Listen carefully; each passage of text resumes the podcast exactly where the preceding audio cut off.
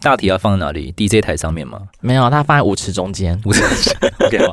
蛮有创意的，对，它所以就大家跳舞会边看他的大腿。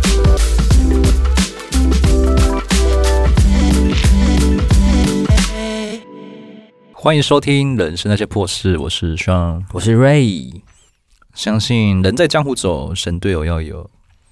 这句话是许多上班族的心声啊，但我们一样秉持着上班好同事，下班不认识下班不认识，这句话。 下班没我的事，这句话好像贯彻目前蛮多上班族的一个新生吧，中心的信仰，对，就觉得说，哎，我们上班是可以互相合作的好 partner，、可是下班就是，嗯，你谁？打卡下班就不认识完了，全就你谁马上就失忆，讯息也都不回啊，这样。回你什么讯息啦？就是啊、我没看到哎、昨天就很早，好累哦，洗洗就睡了。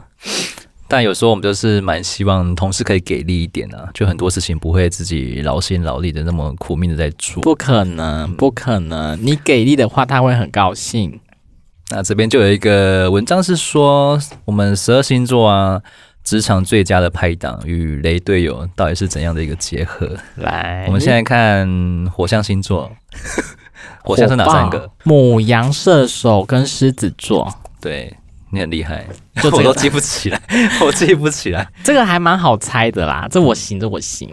因为火象在工作上啊，多半呈现就是那种很行动派的，嗯，就是执行力是百分之百嘛，爆发力充足哦。就很适合做一些业务类的工作。对，往往都是属于职场的开疆辟土的大将。然而，呃土象星座的谨慎思考、好坏评估，可以拉呃可以拉着踩着风火轮的火象星座，让他们的思考。他们的布局战略啊，嗯，这步棋下的对不对，或者是你还要再深思评估一下，你这步走的是不是正确的？所以火象星座跟土象星座往往是皇帝跟宰相的搭配，宰相就是我们土象，没错，就是帮他们出谋划策。对我们任劳任怨，你怎么打都不会改，我们还会说哦，好啦好啦，我们帮你做。所以土象专门评估的好坏，火象负责下命令执行，这是属于一个职场最好的搭档啊。不知道你目前的贵公司有没有跟你是火象的搭档？火象搭档，我们好像没有很火的人呢、我们家通常业务都是土象、摩羯座居多，都是任劳任怨上的。司呢？上司，我我没有不记得了， 这是怎么办？里外不是人。对，我不记得了。那相反的，火象的雷队友就如同上述嘛，火象星座是需要一个执行力很强的伙伴来呃来搭配，才能创造出一个双赢的组合。那风象星座多数是思想上的巨人，行动上的侏儒。 啊，差那么多，执行力对于火象星座来说略显不足。另一方面呢，有时候风象星座在出意见的时候，往往就是拍拍屁股就走人了，对，对就跟然后风一样，呼就跪了哦。完全的就是不留情面，然后也会让火象星座的人觉得嘖这么秉住，就很没面子，所以他们才是下班不认识吧？嗯，然后进而产生一些心理的排斥的问题，嘿就是跟风象说一半就好，免得不给我面子。就两个人，两个星座可能渐渐会有摩擦，就无法共识这样。所以火象的雷队友可能就是一些风象的星座。对，参考他就是风把火给灭了。土象星座有哪三个？金牛、处女跟摩羯座。你真的很厉害， 我啊都没有啊在就记啊这就个我的 图啊可是这我会大家都记只得啊关心自己，谁会关心另外两个？管他管他管他去 死！啊没有啊，唐启阳都会讲啊，对我教啊，他也算是我的老师啊，他都会讲一些什么风象星座、土象星座，今天要怎么样，如何如何，干嘛那怎么你办要注意我没的有运势我 呢？没在听他的节目。关心一下嘛，好了，这是你的了对，土象的人在工作上十分讲究实力，就是实际的案例这样。嗯，他不做看不见成效的事情。对，对，换言之，缺乏创意与想象力，往往会给人家一股哇，他好难说服的感觉，嗯就是很难说服你。嗯，而风象星座属于，呃，很善于人际沟通、发挥创意的本质，往往能带给土象星座一股新的能量，嗯助他们看见更宽广的层面，而非只是看眼前的一粒沙。嗯，所以土象在职场上一定要好好把握你的风象星座的朋友，嗯，他可是你的智多星呢，就是可以帮你出谋划策很多意见。哎、这样讲来，我们家的风欸象星座的同事好像很少哎、我们家都是土象居多，像我家有金牛也很多，那你们工作应该蛮沉闷的吧？蛮闷的。然后 处处女闷的处女都是会计，处女座啦，不是说处女，处女座都是会计，那很适合所以全部都是土啊，处女座当会计，很适合啊、很适合啊。所以但是我金牛当会计也蛮适合的啊、对，然后我们都很，我们都很 peace 啦，对，但是不会有什么突然有个蹦一个新的新呃发想什么的，这好像就比较少一点，有点墨守成规，嗯，有点没有一个新的一个方向跟 idea 去做发想，我觉得这就比较比较薄弱。那相反的，土象在工作时的绝对理性，甚至有时候讲话有点不会留情面了，为什么要留情面？啊 是就是，不是就不是，就是做呃就事论事那种感觉。对啊，我不会针对你，但是我针对你这件事，我就是探探讨探讨你这件事情，就是做的不对。这样的特质在火象星座跟土象星座的眼里，就可以算是正常可接受的范围。嗯，对啊，如果是水象星座的话，可能会觉得就是很受伤、很憋屈一点点。嗯所以土象星座会觉得跟水象星座的人沟通很累，嗯他们想要赶快把事情交代清楚，然后声音难免会大声了一点点。什么？我大声，我们很和平，好不 好？但水象的人就会觉得说。实在大声什么啦， 就默默的累积很多你在那边大声什么嘞？就很多默默累积很多不爽的感觉。其实两个人都没有错，只是在沟通事情上，土象可能要放稍微软一点，然后水象要坚强，就没什么大太多的事情。嗯，所以你的雷队友可能是水象星座、欸， 就是我，就是我。没有啊，你是好 partner 哎、你算是巨蟹座，我觉得没有哎、可能你是上升有其他星座卡到。对啦，可能是水水的问题就是比较多一点，比较容易深思熟虑。对，但点是点小事就会觉得双鱼座又很浪漫啊，我觉得你浪漫不能当饭吃 啊，所以你上班不上班，每天想着有的没的也不行啊，对不对？幻想中，不要幻想，实事求是做就对了。而且我们生气的话，我们就是把你当空气耶。谁都看不见，是不是？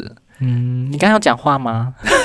你说什么啊？这样蛮好的啊，就是自己脾气自己消化，而不是去牵累其他人，就是我们真的生气的话会这样子，就不管你，就把你放在冷宫。很棒，不要起冲 突。那水象的最佳拍档，水象星座非常容易在职场中成为忠诚啊。嗯，就是水象的话是有巨蟹、天蝎跟双也鱼。是，嗯，很厉害。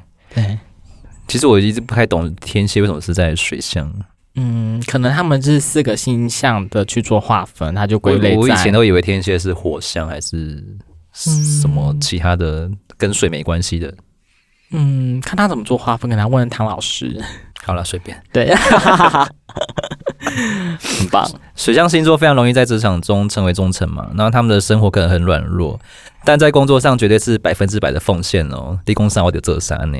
嗯，所以水象星座跟个性直爽的火象一起工作会觉得很爽，好、像有吗？ 我主管就是母羊啊，嗯，他是他是火象啊，主要是因为水象很听话，只要他觉得能接受，他就会去做。如果火象懂得尊重水象的意见，那两个人一热一温的组合，绝对是让水象星座工作起来觉得啊，好舒爽啊，这样。这个有准，我觉得嗯一半一半。 哎、但是我上身是母羊，你就跟我搭配的很好啊。要这样子讲，是不是？没有是个人的问题，好不好？ 对啦，对，嗯无当当无架子无人拍，真正袂使呢。那水象比较不适合的队友呢，可能就是风象星座喽。啊，风象哦，风象的话是有双子、天平跟水瓶。因为水象在工作上很需要个人的空间，不能够太逼，你不能太逼他说，那、礼拜五一定要给我。啊，今天才礼拜三， 就就很急， 一逼就觉得会有压力，所以只要给我截稿日期，剩下的你就不要问。嗯，对，礼拜五给我，好，你就定个时间，你就不要在那边说，哎、做好了没？做好了吗？礼拜四就在问，做好了吗？呃早上也问，晚上也我哎、问，我会咄咄逼人呢、对，会觉得很疯，很很强迫，我只是问一下而已啊。我们就感觉一逼就会有压力，就就很烦了、啊啊啊！不会啦，你做出来做出来，做不出来的话，你到底怎么了嘛？所以就是给我一个时间，然后剩下你就不要问就好。这样的放养政策对于水象星座来说是很舒服、最舒适的。但遇到个性略带有控制狂的土象星座，也很、就是我对， 也很喜欢抠细节的他们，往往会逼得水象星座很烦躁。不是说下礼拜一给你吗？怎么礼拜四就在问？啊问一下，看你有没有想要补足的，还是说我可以帮你做些什么？这样的拍档组合往往都会吵吵闹闹，觉得对方都超累， 然后在内心默默的希望对方离职， 对，这对你也就离职好了，也就成为他们上班时唯一的动力。你就回家好好休息。 所以对水象的雷队友是土象星 座，对，这不好意思准哦。吗？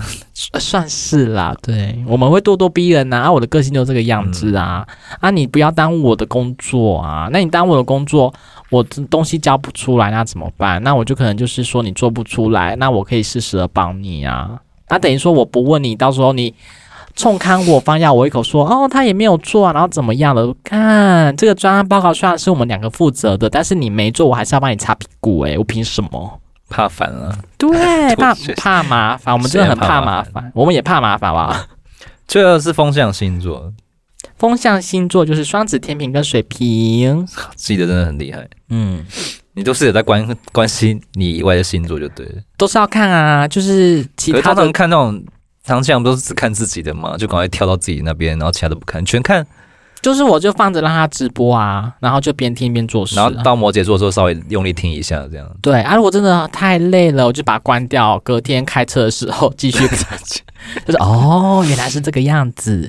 因为他有时候会做个总结，比如说土象星座先一起讲，然后再讲个别星座这样子。然后嗯可能我上身是母羊，我也会听母羊的，嗯所以每周都会听他的运势，没有到每月每月啊每月月运是势，对每周都不会听，每周呢，我觉得他现在那个还很好，细节这太样。细节了，太细节我不行。所以他叫你今天不要出门，就不会出门。不可能， 不可能，还是会听一下对自己有一些价值的东西。那风象星座因为它的飘忽不定，偶尔会让火象星座气炸，然后会让土象星座觉得很困扰。但水象星座啊，却很擅长观察，嗯很能摸透风象星座的想法。风象星座其实在工作上，他只管大的方向嘛，很多细节他往往不是很在意。对他看重的是未来的规划，但是在细节上，水象可以帮助他很多，因为水象只要觉得风象很好笑、很有趣、很能带他飞。飞这什么意思？东西？他什觉么得意思他就会为风象拼命的工作，让风象嗯觉得哎、有你真好。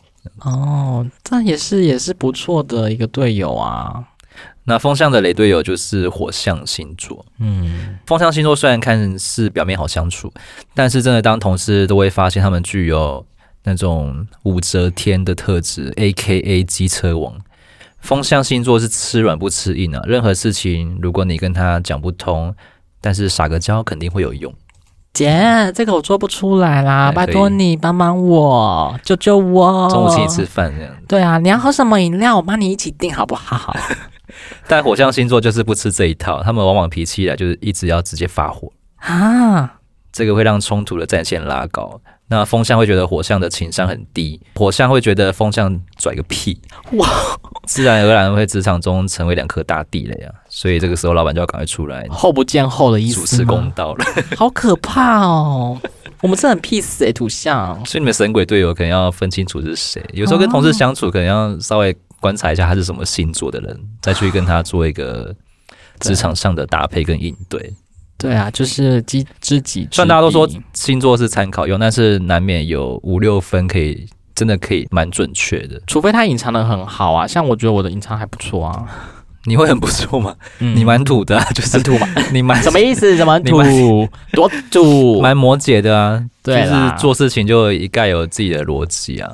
我觉得不管什么事都有逻辑啊，你做人本分也是要有逻辑啊，不管没有是像做工作，火象的就比较不会随性哎、瞻前顾后的这种概念就没有啊。哦我知道讲一个射手座的故事，射手就是每次就是比如说那个密他啊，或者说给他一些讯息，他就是会消失不见那种人嘞、欸他就是好可怕，几天后好像就是会 Q 丢了，才捡到他回到讯息说哦，我那天在忙，他就是有自己的小世界，我觉得也很可怕，所以你没有办法去干涉他什么，干涉不了，他不回不回应，打电话人间蒸发打电话 没有用。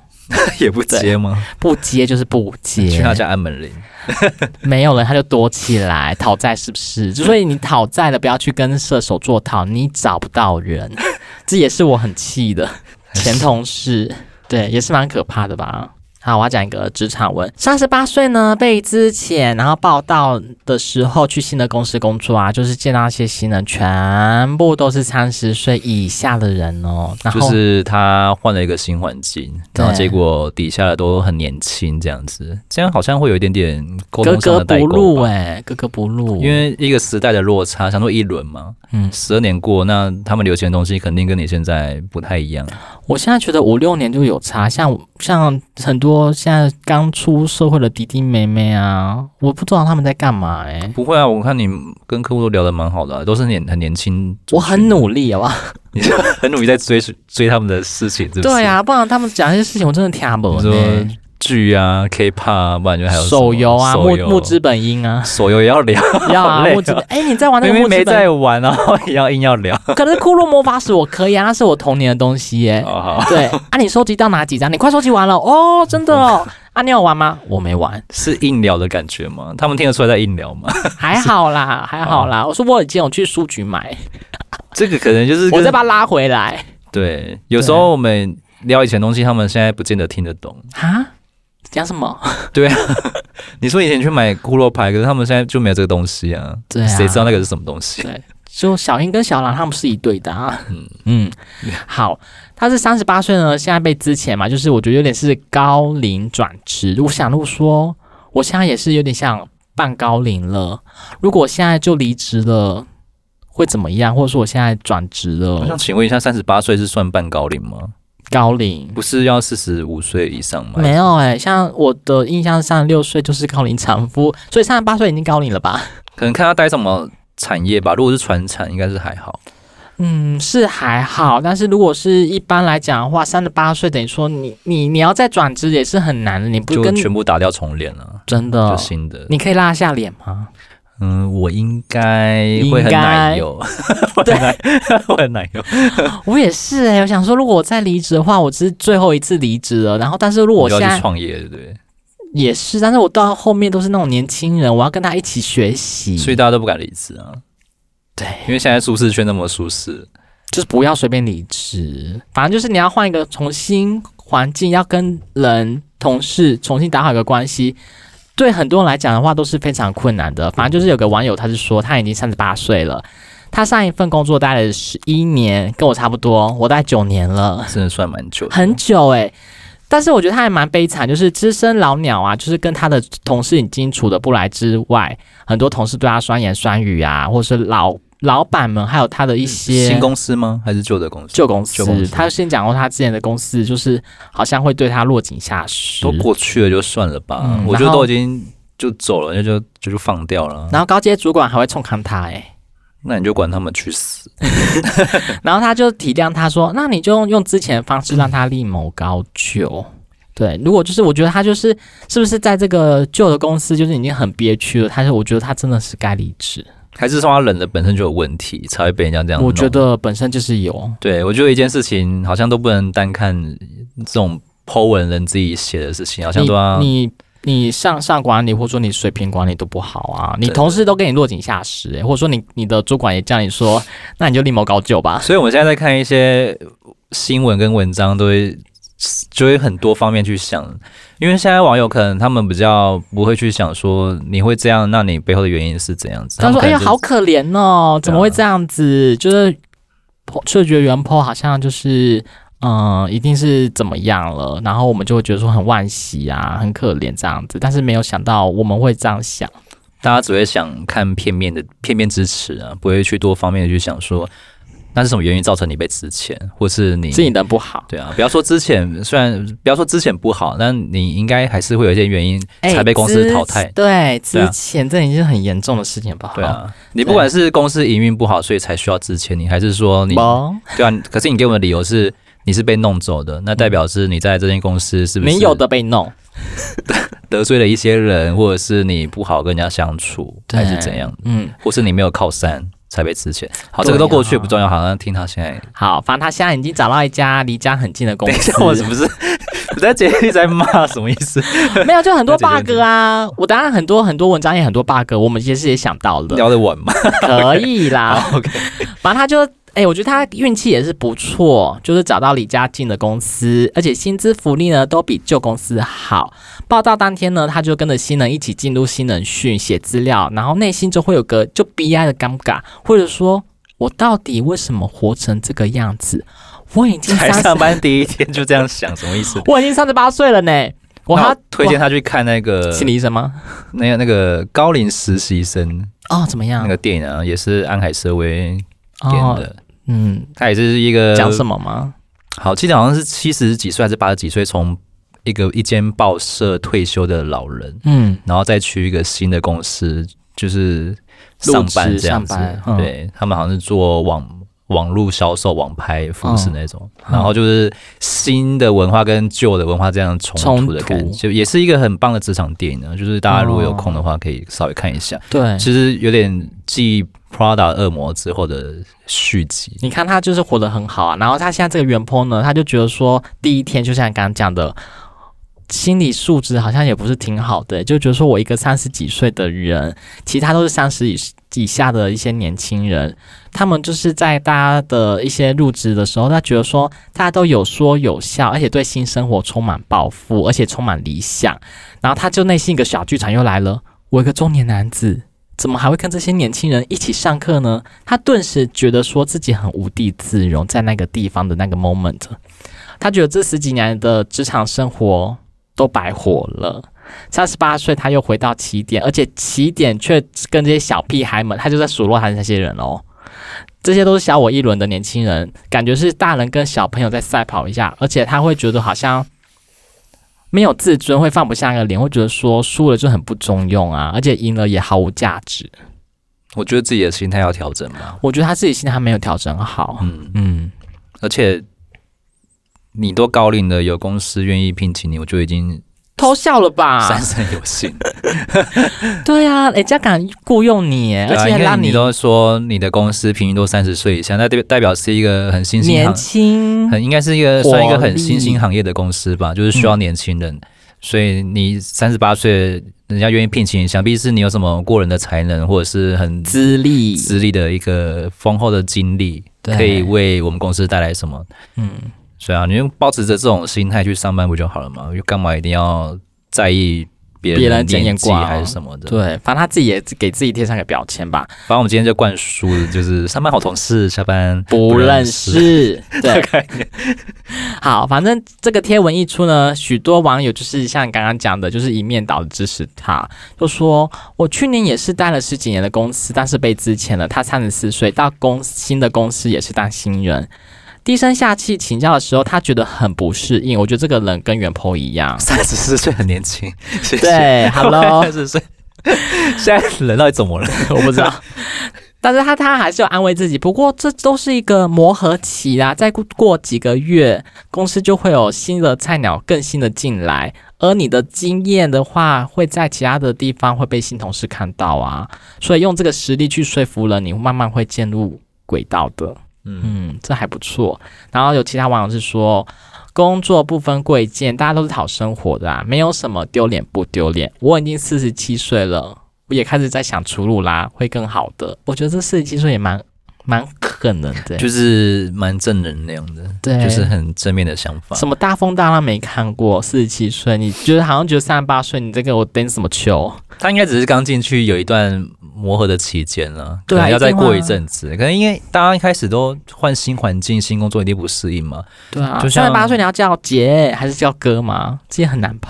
但我觉得这样也好啦，就是为让生活有一点点改变，不然一成不变，我觉得蛮无聊。可能有些人就喜欢那种一成不变的舒适圈，因为有时候我吗去，有时候去外面出差，跟不同的人交流意见，跟不同的人工作，你会有一些心灵上的成长，就觉火得花，，对外面的世界原来是这样子，跟自己原来待的地方原来不太一样。嗯而，且你进到这个新的产业，你可以顺便学新的东西啊。对，就反正就到一个新的环境去学学看看有什么不好吗？你如果觉得不好的话，你就创业 嘛。而且弟弟妹妹应该会蛮尊敬你的吧？哥毕竟你是比较年长的对啊，哥，长辈这样子。对，这边有一个社会新鲜人，他是刚毕业，然后很幸运的找到一间不错的公司。嗯虽然同事人都还不错，但是他近期觉得有一些职场应对的问题，他希望大家可以给他一些经验，或是是不会讲话吗？对有一点，还是没办法的与人相处呢？嗯，现在大家诟病嗯，还是你怎么了呢？心理素质不好吗？他他想自 杀， 开玩笑，开玩笑。那我们就是好好的解救你喽，来，希望大家可以给他一些建议，或是经验谈啊，或是说炮轰你吗或？是避开一些惨痛的坑这样子。啊还是要我们骂你吗？对，我们现在就是要骂人。他第一点是说，他和同事的之间谈话内容，呃，由于他们里面几个人感情非看起来非常的好了，会在假日一起出去玩的程度，我觉得同事会在假日一起出去玩，应该算感情真的还不错的。嗯，还有就是我们那个同事的话是三个新人，他们三进来，三个进来就是他一们个就小是团体这样。对，因为他融入不了我们的老人社会啊，所以他们这三你个要说你的人妹妹吗？对妹妹三个妹妹们， 对，所以是一定会有这样的状况发生的啊。有啦一对，定会有一个小群，他们赖的小群主啊，对打是讲讲坏话的。 讲这些老人的坏话吧，就说他们仗着茅坑不拉屎的老屁股，怎么都不去死一死 呢有？到死这么严重吗？死不死的？但他说实在的，还没有想清楚是否要跟同事距离这么近，嗯，蛮会想的哦。 哎呀，好可怕哦，心机婊。而且他还遇到一些职癌发展的问题，真的非常疑惑，到底能不能询问同事的意见，是不是都不要和同事谈到职癌的规划会比较好？然后我回答你是，对，不要跟你的没错同事任呃讲任何你私人的事情，或是你未来的规划。你也城府很深 吗？对，这个职场小白是小白吗？这样提问，我就觉得说， 对啊，很奇怪、欸。你真的认真，不要跟你的同事或者是你上班的，不管感情再好，都不要分享太多过于自己私人的事情。对然，后哪一天翻船了，你就变成人家画饼啊，茶水间的笑话。对啊， 他 就茶水是间笑 话。茶水间藏污纳垢，八卦一大堆。好好这种事听情，你职业规划你可以找家人或朋友去谈，会比较好一点。就是跟你的职务闺、蜜，跟你职务不相干的人士去聊会比较好一点。对，对闺啊蜜无话不谈啊，除了讲男友。再来，他是说和新人的谈话内容哦，就有一些出入。他最近的部门来了一些新人嘛，在跟他们聊天的过程，他发现他们对于公司内部的升迁、轮调等等，还有管道有很大的误解。啊好像跟当初他们面试进来讲的好像不太一样。那新人在跟他问这些事情的时候，他心里会讲说：“我如果跟公司讲一样呢，感觉好像在跟公司一起在骗人的感觉。他不是常小白吗？嗯他怎么会有在？” 我觉得就很奇怪。对啊，他怎么会有新人呢？所以他们的公司有很大的 bug，是很多离职率或者流动率很强，是不是？他马上就是不 maybe 吧，对，而且他骗人，所以他也不小白吧？他会觉得说公司给他画了大饼，然后再给新人画大饼吗？可能人事当初在面试这些这一群新人的时候，可能就讲的比较不一样，但他们进来公司的时候才要问一些，就像现在这个，他想要问袁坡说。为什么跟当初面试讲的不太一样？可是袁坡的心里就想说，啊，我要跟公司一样，就是稍微画个大饼嘛，还是就把真正的实情去跟他们讲？嗯，他们这就很避免的小心这些问题。对如果讲跟公司讲一样，感觉好像有点良心不安。那这个问题会有更好的解决方式吗？去问你的主管，或者说你去问人资啊。对我我的想法也是说，你就把对啊这个问题推给，也不是说推啦，就请他们去请教真啊，正，谁面试你进来的话，你就去问他、对啊怎么跟当初做的不一样。你就去问真正可以解决问题管道的人。对啊，你问那不是我，我我我也不知道哎、我也是这样子被骗进来哎、哈哈哈哈。 不是吗？我也哈哈哈，我也不知道哎、呵，可是我觉得新人真的注意到这点，真的蛮蛮厉害，蛮可怕的。会很可怕吗？城府深，在但我觉得在这个的是个人的权益啊，是因为没毕竟你错当初面试跟我讲这样，那怎么进来不太一样？啊，本来就是这样子。你当初面试答应就是五万，怎么现在才变四万五，少五千块？啊，公司跟我们的话就是互相看，很多是骗来骗去的啊、我也是骗你的我资历 啊，然后进来之后才发现，你下面拿把毛，下面晒把毛，什么都不会，那我要告你们、告 我嘛？那我要我也要告你们呐、 a m y 对啊，互相告来告去啊，最后一点，他是说和主管的沟通状态了。他发现部门主管蛮会画大饼的，然后作风有有点墙头草的感觉，哦，也有甩锅的一些记录。嗯、在这样的前提下，他要怎么保护自己，或者是在直来疑问的时候，是可以信任我的主管吗？毕竟考量到之后有轮调的问题。等一下，他都已经有不信任感了耶，嗯还在那边问、问啥小啊？其实我觉得这三个问题他自己都答案了。对啊，他想问屁问，他就是想要征求一个什么安全感是还是怎么样啊，大家的取互意相见取暖是不是？大家的意见，对，是是大家我抛出来大家问的哦，嗯那大家就是给我的意见哦，不是我的个人意见哦。你看这人表 表，臭死了！所以他可能还觉得让他呃让主管了解我的职业规划嘛，但是真的不知道在这样的状况下该怎么保护自己比较好。我觉得你保护的很好啊，对， 对你应该没什么问题啦，你什么大风大浪应该是都可以经历过、你哦。的大风大浪都已经见过蛮多次了。对啊，你在你在读读些什么啦？但我觉得他，我觉得没问题啊。如果你你说你是新人的话，那就先安分守己的做好自己的呃分配的职务就可以了。把现在的职业规划拿到主管面前来说，我觉得还太早了。他是不是刚刚那个三十八岁的，就是假新人，真的哎呦是资深人？另外发一发一篇文章在那文，对， 我是职场小白，我把你去死了，我觉得就是是不是他？是吧？先做自己的事情就 好，不用讲那么多。我觉得 OK 一定有问题。那个什么叫职场小白，给他 pen。好了，反正他这三个观点，他自己都答案了，好像都不需等要一下，他几岁？他他没想有讲啊。哦，装小白啊，装小嫩嫩哦，明明就刚刚那三十八岁的那个人吧。反正就是自己的事情，尽量不要跟同事或者是尽管感情再好，同事都不要私聊自己的私事。跟公事哎、今天中午吃什么？这样就好了。哦，这个好好吃哦，你还有吗？然后关于关于新人进来跟公司面试讲的不一样，这个请他们去找当事的主管或者是人资，不要嗯自己抢出头， 如果你讲的话就是说，哎、那个是上讲的，哎，看嗯我要背黑锅吗？你要被黑锅了。对，第三个职业规划的话，你不需要跟主管讲，你做自己该做的 事，交代主管交代的事情对就可以了，就这样子。对好好的上班，不要想那么多。对我们出来工作就是为了一份薄薄的薪水，对，就继续当社畜就好 了，不要不你要拿把着死薪水。不用把所有的事情都揽揽下来自己做。OK，对，没错。好了，我们除了职场的话，我们要讲一些题外话，换画风了是不 是？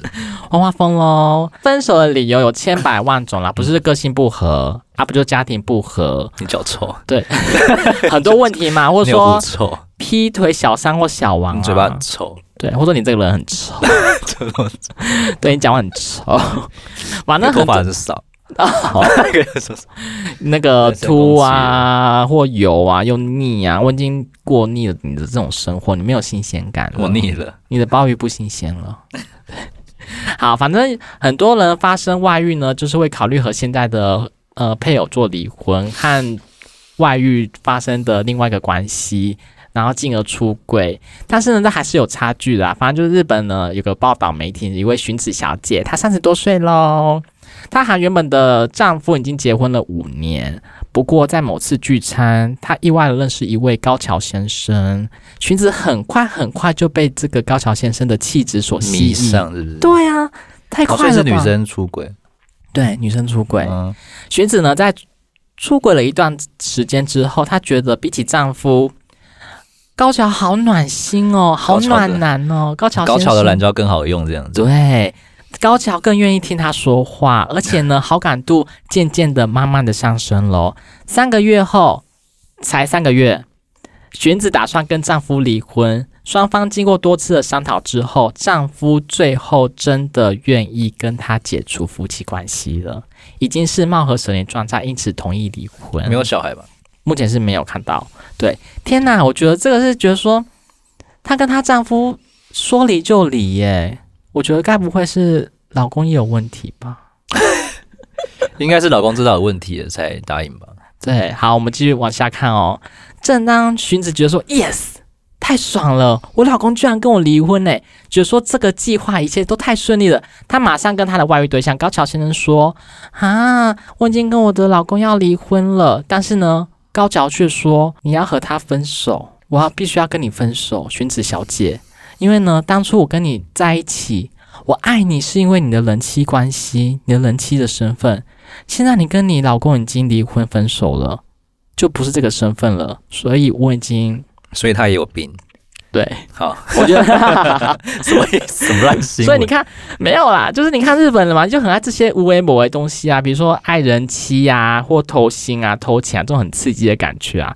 就因为荀子小姐她不是人妻了，所以她就对她失去了一些兴趣，跟她跟她就是没有一些任何的火花了。从此之后，荀子就试图联络高桥先生，要么传赖给他，要么打赖给他，高桥先生都不回应、欸，一点消息嘛没有。经过一个多月之后，荀子就已经啊，算了算了，还是放弃就好了。虽然他考虑跟前夫去复合，但是不要了，没有要没有再来，就是他前的夫跟高潮一起，没没那么没那么夸张啦。 前夫呢，他也似乎找到新欢了，嗯，对，所以只能怪自己当初外遇冲昏头，做出了不可挽回的鲁莽决定。你看现在两头空了吧？下面啦弄马博，高桥先生马博，你的前夫马博，什么都没有，觉得是不是老公布局很贱？已经做好的这个决定，就是找一个高桥先生。所以高潮是老公找的，他我现在觉乱讲，嗯，没有啊，是我 是我的推测啊。我觉得现在看了这个很多面相，觉得说，哦，她的前夫一定也是一个很厉害的高手呢。找高桥先生说，你不是人妻的身份了，我也不爱你了，我对你没兴趣了，没有火花了。好可怜哦。对，所以我觉得可怜的是荀子小姐，嗯，我觉得太冲动了，就是你吃干抹净之后，你好好的回家就好，你不要那么为爱冲昏头。你看遇到一个烂的外遇对象吧，怪谁？怪自己。那他再随便找个人结婚，然后继续跟高潮就好了，反正他不是爱人妻这种感觉而已 吗？好像也是解决这方法啦，是，好像是哦，就是维持我是一个人妻的身份。就说高桥先生，我现在又是人妻喽，你可以再跟我联系吗？ 好，我要讲一个，就是在夜店张扬仪容，还搭配跳舞。家人呢，他们就受访了，说就是死者生前爱跑趴，所以他想要做一个不一样的一个告别式。像我觉得国外啊，他们对生死好像都有个不一样的一个见解哦，或者一个观念。要看往生者有没有交代，有些往生者是希望他的告别是大家都是欢笑的，不要有什么嗯不要悲伤的感觉。哭啊，对啊，希望大家带着笑意来欢哀泣送他，啊，这就样不会有什么少女白情啊。就以以往我们亚洲的习惯，可能就是要哭的死去活来 啊，或者是大家都很哀伤的感觉哭的很悲痛啊，嗯，阿嬷哭的很夸张。其实我觉，得告别是用笑笑的方式带过，也就蛮蛮不错的、啊。嗯，干干净净大的家。难过归难过，但是主要往生者还是希望大家可以笑着送他们离开，他们才最大的心愿。对，反正国外跟我们华人地区还是不一样，华人就是好像还是比较偏保守，还是会畏惧，或者说谈论生死这个议题的话，会觉得啊。是不是很不吉利啊？或者说拍给掉，就觉得不想要去碰触这个话题。嗯，那国外的一个萨尔瓦多的一名男子，他近期已经过世了。家人为了纪念他，按照他生前的喜好，邀请亲朋好友到夜店张扬仪容。这样特殊的追思方式也让他的家人上了当地的新闻头条。反正我觉得在华人地区的话，应该会觉得说这些人在胡搞瞎弄些什么东西吧。对，会觉得说国外人这样子，啊你走干嘛丢，啊你干嘛好垮，干嘛就更小诶、反正呢据那个国外媒体报道，过世呃过世的这位先生呢，他生前喜欢参加 party，也很喜欢唱歌啊、跳舞啊，所以他在过世之前，他就是跟他的家人提过了，他希望把自己的丧礼可以办在夜店。就会走一个夜店风。对，所以家人呢也是尊那重他的大体要放在哪里？DJ 台上面吗？。没有，他放在舞池中 间 不是，OK，好蛮有创意的。对，所他以就大家跳舞会边看他的大体这样。他就把他呃，他真的是把那个照片剖出来，他就是一个大体在那个不是大体啊，就是在棺材，然后把它打开，然后大家在那边跟他热舞，然后还张扬他的仪嗯容， 好奇怪，到底要哭还是笑？所以一样可以喝酒之类的吗？可以啊。但是我觉得会不会在好那边像还乱乱然弄 后，就直接吐在里面，会不会太夸张？我觉得好蛮蛮新颖的哎。对啊，就是国外的人正好像可以这样做哦。还是说你想想你的告别式想要做些什么呢？嗯，我也是希望大家笑笑的送我离开了，办夜店吗？不用办在夜店那么浮夸啦，在舞池里吗？不用不用不用，不用那大家对你跳舞吗？嗯，哪边都我其实都可以耶，就两主要大家不要太难过，这样就好。好，反正呢，他的媒体的呃，国外媒体报道，他的女儿就是表示，家人之所以这么做，是因为他爸爸喜欢参加派对，喜欢跳舞。他说他就是想要办一个夜店的一个丧礼，所以家人呢就协助他完成他的这个遗愿。那这个特殊的派对呢，是在十一月的时候就举行的，所以家人把他的棺材放在舞池中间。虽然来到了现场的哀哀悼的这些亲友们，在他的棺材旁边，因为他们是中南美洲嘛，所以他们跳那个拉丁乐，啵啵啵啵啵啵啵啵，音 一定很乐。一定很吵，不少网友呢看了都表示，哇，这样的纪念方式真的真的是很特别，而且还有网友是说，嗯，真的是一个很爱很有美丽的一个家庭，他们实现男子最后的一个心愿，嗯。这是一个蛮有爱的一个新闻，所以参加的人很多吗？很多、欸、他亲朋好友大家应该都蛮开心的。就是中南美洲嘛，这个热情的一个国 家。对，那我如果时候之后想要做告别式，就是我想要在生前做告告别式， 你还没死，你就要做告别式，就先告别啊，或者说来来先看这看样我很嘛，最后一面了嘛，我已经知道我时日是不多了。这样有什么意义吗？如果是死后的话，我觉得这样子，我的大体被你们看到，我觉得我很我很奶油呢，会帮你整容啊，那里那个什么，但是也大理不石是都帮你弄得很好啊、比比生帮前你化妆生前也不好看啊，对不对？会有遗体感啊。嗯你都死了，你没办法决定什么，大家会帮你决 定，还是就不要办了，就不要办了应，该不太可能啊，还还是是会帮你办一下。还是不要看我的遗体，你们就看我的照片，然后缅怀，然后听听音乐，音乐会就好。那你要放什么音乐？ peace，嗯，佛经，佛经，对，佛你曲，是佛教派的吗？其实我都可以耶，反正一朵鲜花，一朵范玮琪花的，不好，还是放放范 范围玮琪？我不要，启程啊，或者是什么？也是不用啦，不用啦，温馨就好啦，大家来那边吃吃喝喝，板豆流水席，然后那还是边江蕙？是可以啦，也是可以啦，反正就是流水席就好范了。玮琪不行，然后江蕙可以，可以可以可以。以可以。 然后其实老派的灵魂，反正来吃流水席、复古 party，给我穿的漂漂亮亮的来参加这个 宴会。到底谁的告别是要放 范玮琪的？ 他会吗？他会吗？没有啊 放起身也很奇怪，要去哪里啊？西方这极告乐别世明界吗？告想告别明天，现在就要启程 了，启程。好好的启 程吧，Kyo 歌哦麦词麦还德蛮拉，适合的啊。对啦，蛮去西适方合极乐的世 界，对。好，反正每个人都有自己的告别式，可以先想想看要怎么去做一些组合。我要讲一个，就是九年花一百一十四万吃海底捞，大陆女子呢总共消费六百二十七次，乘一周去十二次，不会腻吗？我觉得火很锅可欸热量很高怕哎、欸一直狂吃这样。但是我不不否认海底捞是真的蛮好吃的啊、你有吃过吗？我有，吃过啊，你觉得如何？很多人吗？很多人，而且很难是不是很很难定位。我是很早期的时候去，大家然后爱真的去应该等是很久。应该是喜欢里面的气氛，你说美甲吗？